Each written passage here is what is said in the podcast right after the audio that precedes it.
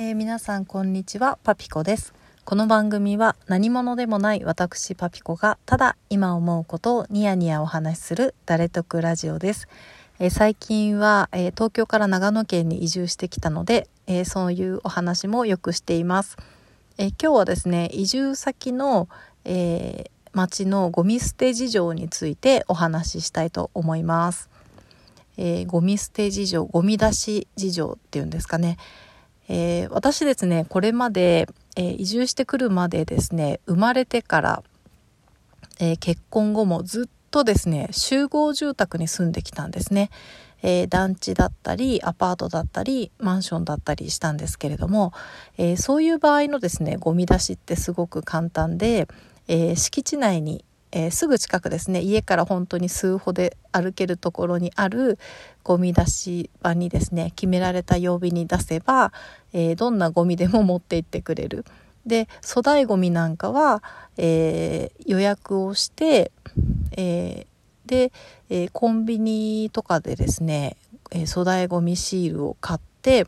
でそれも、え決められた日に家の外に出していくと持って行ってくれる。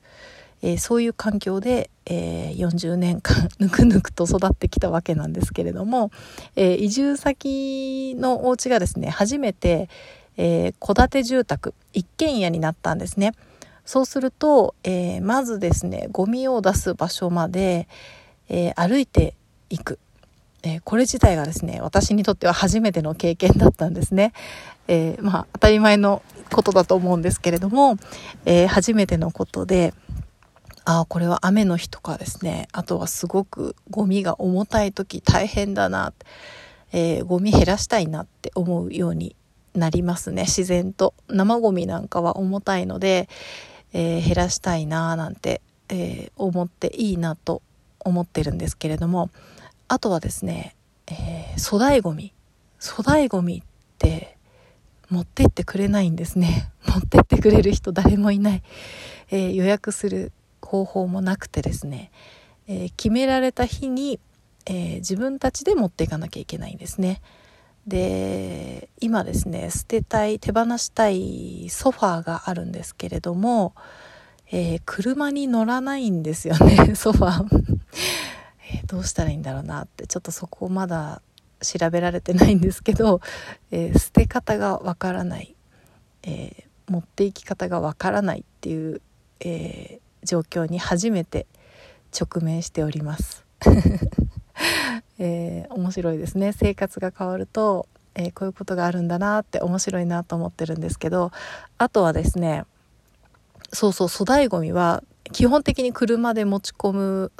まあ、粗大というだけあって大きいものなので粗大ごみの場所に決められた日に持っていくので、えー、みんな車で行くみたいでですね、えそれが月に一度月に一度じゃないな。季節に一度ぐらいしかないんですよね。3ヶ月に1回ぐらいしかないので、えー、その日はですねものすごい車の行列ができるそうなんですね。でちょっとそそれはなかなかだなっていうことで、えー、ゴミ処理場に直接持ち込むといつでもいいみたいなのでなんとかしてですねいつかそのソファーをですね ゴミ処理場に持ってきたいなと思ってるんですけれどもえー、どうやって車に乗せようかなって思ってるところです。えー、あとはですね、えー、よくある、えスーパーでの回収してくれる場所そうそうなんですよなのでち、え燃えるゴミ燃えるゴミをですねそのとことこ歩いてゴミ捨て場に置いてくるんですけれどもそこはですね燃えるゴミしか回収してくれないんですね。燃えるゴミは週に2回持って行ってくれるんですけれどもそうじゃないゴミはですね、えー、月に1回もしくは2回しか回収してくれなくてそれもですねもっと遠い、えー、公民館まで届けなきゃいけないんですね。で、えー、例えばプラスチックゴミとか瓶缶ペットボトル食品トレーとかですね、えー、そういうものはですねえー、遠くの公民館まで持っていかなくてはいけなくて、えー、ああなるほどなそうそうかそうかなかなかゴミを捨てるのに手間がかかるなという感想ですね。で、えー、よくスーパーの入り口とかでですね、えー、食品トレーとかですねプラス、えー、瓶缶ペットボトルとか回収してくれるところあるじゃないですか。なのであれがですねものすごく助かる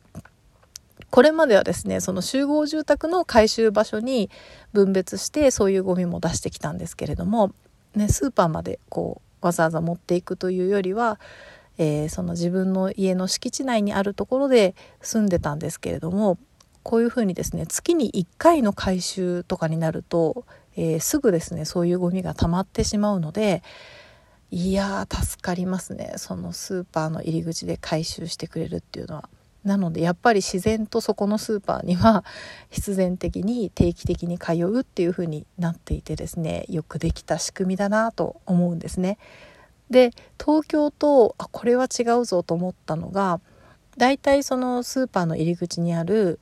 ゴミ捨て場って、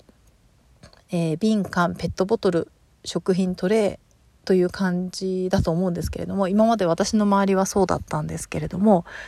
えー、ここ長野県のですね私の住む町はですね瓶の回収がないんですね。で張り切ってそのスーパーにたまったその資源ごみを持って行ったらですね瓶の回収箱がないのであれ？と思って見落としたかなと思って2往復ぐらいしたんですけどなくってで他のスーパーに行ってもやっぱり瓶の回収ボックスだけないんですよ。いや東京の時はですね週に2回か1回は瓶缶の日があって回収してもらってたので瓶しかもそのスーパーとかでもですね気軽に出せるところに瓶の回収ボックスあったのであ瓶の回収ないんだと思ってそのね全然違う文化だなと思って。でちなみにその瓶もあのはるばる公民館まで届けなければいけないゴミの一つなんですけれどもえ瓶は月に1回だけです。月に1回しかダメなんですね。なので我が家の瓶はですね、えー、夫が最近クラフトビールにハマっていて、まあ、何日かに1回飲む瓶とあとはジャムをよく買って食べるのでえー、ジャムの瓶ですねよくなのでその2つがですねコツコツ日々溜まっていくんですけれどもそれは月に1回公民館までこうよいしょよいしょと運んでやっと回収してもらえるという感じなんですね。でまあ手間がかかるっていいなと思っていて、まあ、手間がかかる生活をしたくて移住してきたというのもあるんですけれども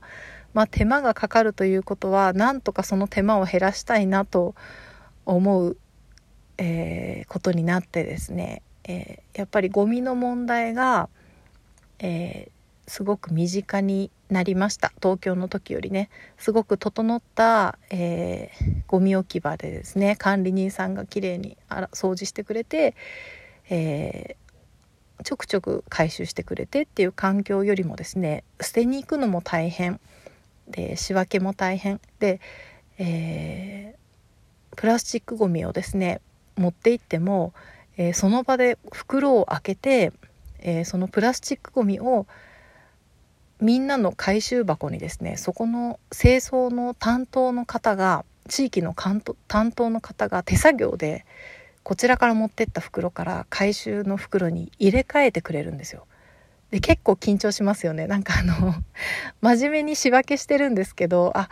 プラスチックの中でもですね3種類ぐらい、えー、種類が分かれているのでそれをこう日々ですねコツコツ真面目に分別してその日は持っていくんですけれどもそれをですねこう袋から出して一つ一つ見ながら、えー、回収箱に自分じゃない方がやってくれるので何て言うんですかねテストの答え合わせを目の前でされてるというようなですね 丸付けを目の前でされてるというようなあなんか分別間違えてるのないかなとか思いながらですねドキドキしながら回収に立ち会うんですねなのでそれもまた、えー、また次のゴミの時も、えー、間違えないように、えー、ちゃんとやっていこうって思ったりしてですねすごくいいなと思うんですね。でえっ、と先日ですね、えーと、田植え田んぼのですねお米の田植えを、えー、一緒に手伝わせてもらってきて、えー、家族でですねすごく気持ちよくみんなで泥んこになりながら田植えを、えー、してきたんですけれども田植えに行ってですねでこう水路から田んぼに水がこう流れて入っていくんですよね。で田植えが終わって、まあ、泥だらけになった長靴とかですね泥だらけになった手を手足をですねその水路でパシャパシャとちょっと泥を流してから帰ってきたんですけれどもなんかやっぱりですねそう山から降りてきた水が田んぼに入っていってでお米美味しいお米になって自分たちの口に入っていくっていうそういう当たり前なんですけれども、えー、そういう景色をですね目の前にするとじゃあここの田んぼの水が汚かったらどうしようここに洗剤が流れ込んだら嫌だなとかですね、えー、いろんなことをそのパシャパシャと手を洗いながらですねいろんなことを考えたんですね。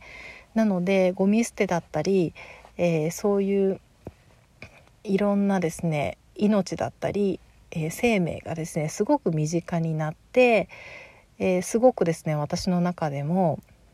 えー、ゴミに対する意識だったりそのゴミの先ですね。ゴミが増えるとどうなるのか、えー、結局自分が嫌だなっていうのがすごく体感できるので、えー、これはなかなかいい環境だぞと思いながら、え、暮らしております。でえっ、ー、とまあ燃えるゴミですね。燃えるゴミのほとんどがですねうちの場合は、えー、子どもたちのおむつ。でもう半分がですね生ゴミ。なんですね。あんまり紙くずとかって出ないじゃないですか。紙燃えるゴミって実はあんまりなくってその2つを除いたらですね。で生ゴミも極力減らしたいんですけれどもえー、今ですねこう離乳食から、えー、普通食になりかけのですね元気な1歳の女子がですね我が家にいてですねその子がまあこぼしたりべちゃべちゃにしたり食べ残したりっていうので結構今生ゴミが増えている状態ででそうするとですねゴミも多くなるし重たくなるしで乾かしたり、えー、処理も大変なのでえー、生ゴミをなんとかしようとですね今新たな挑戦を、えー、始めたところなんですね。で今実験中のことなんですけどそれはまた、えー、別の機会にお話ししたいと思います。ということで今日は、え移住先の町のですねゴミ捨て事情についてお話ししました。えー、すごく手間がかかるので、えー、かえってゴミの意識が高まっていいなと思っているというお話でした。えー、今日のお話は以上です。えー、私パクえー、私パピコはですねこちらのポッドキャストの他に、えー、イラストを描いて子育てだったり、えー、こういう長野県への東京から長野への、え移住のお話なんかをですねイラストに描いて、え絵日記ブログを書いておりますので「えー、バネ太郎伝説」というブログを書いておりますのでよろしければそちらも「え、見に来てください。ということでまたこちらの放送でお会いしましょう。パピコでした。さよなら。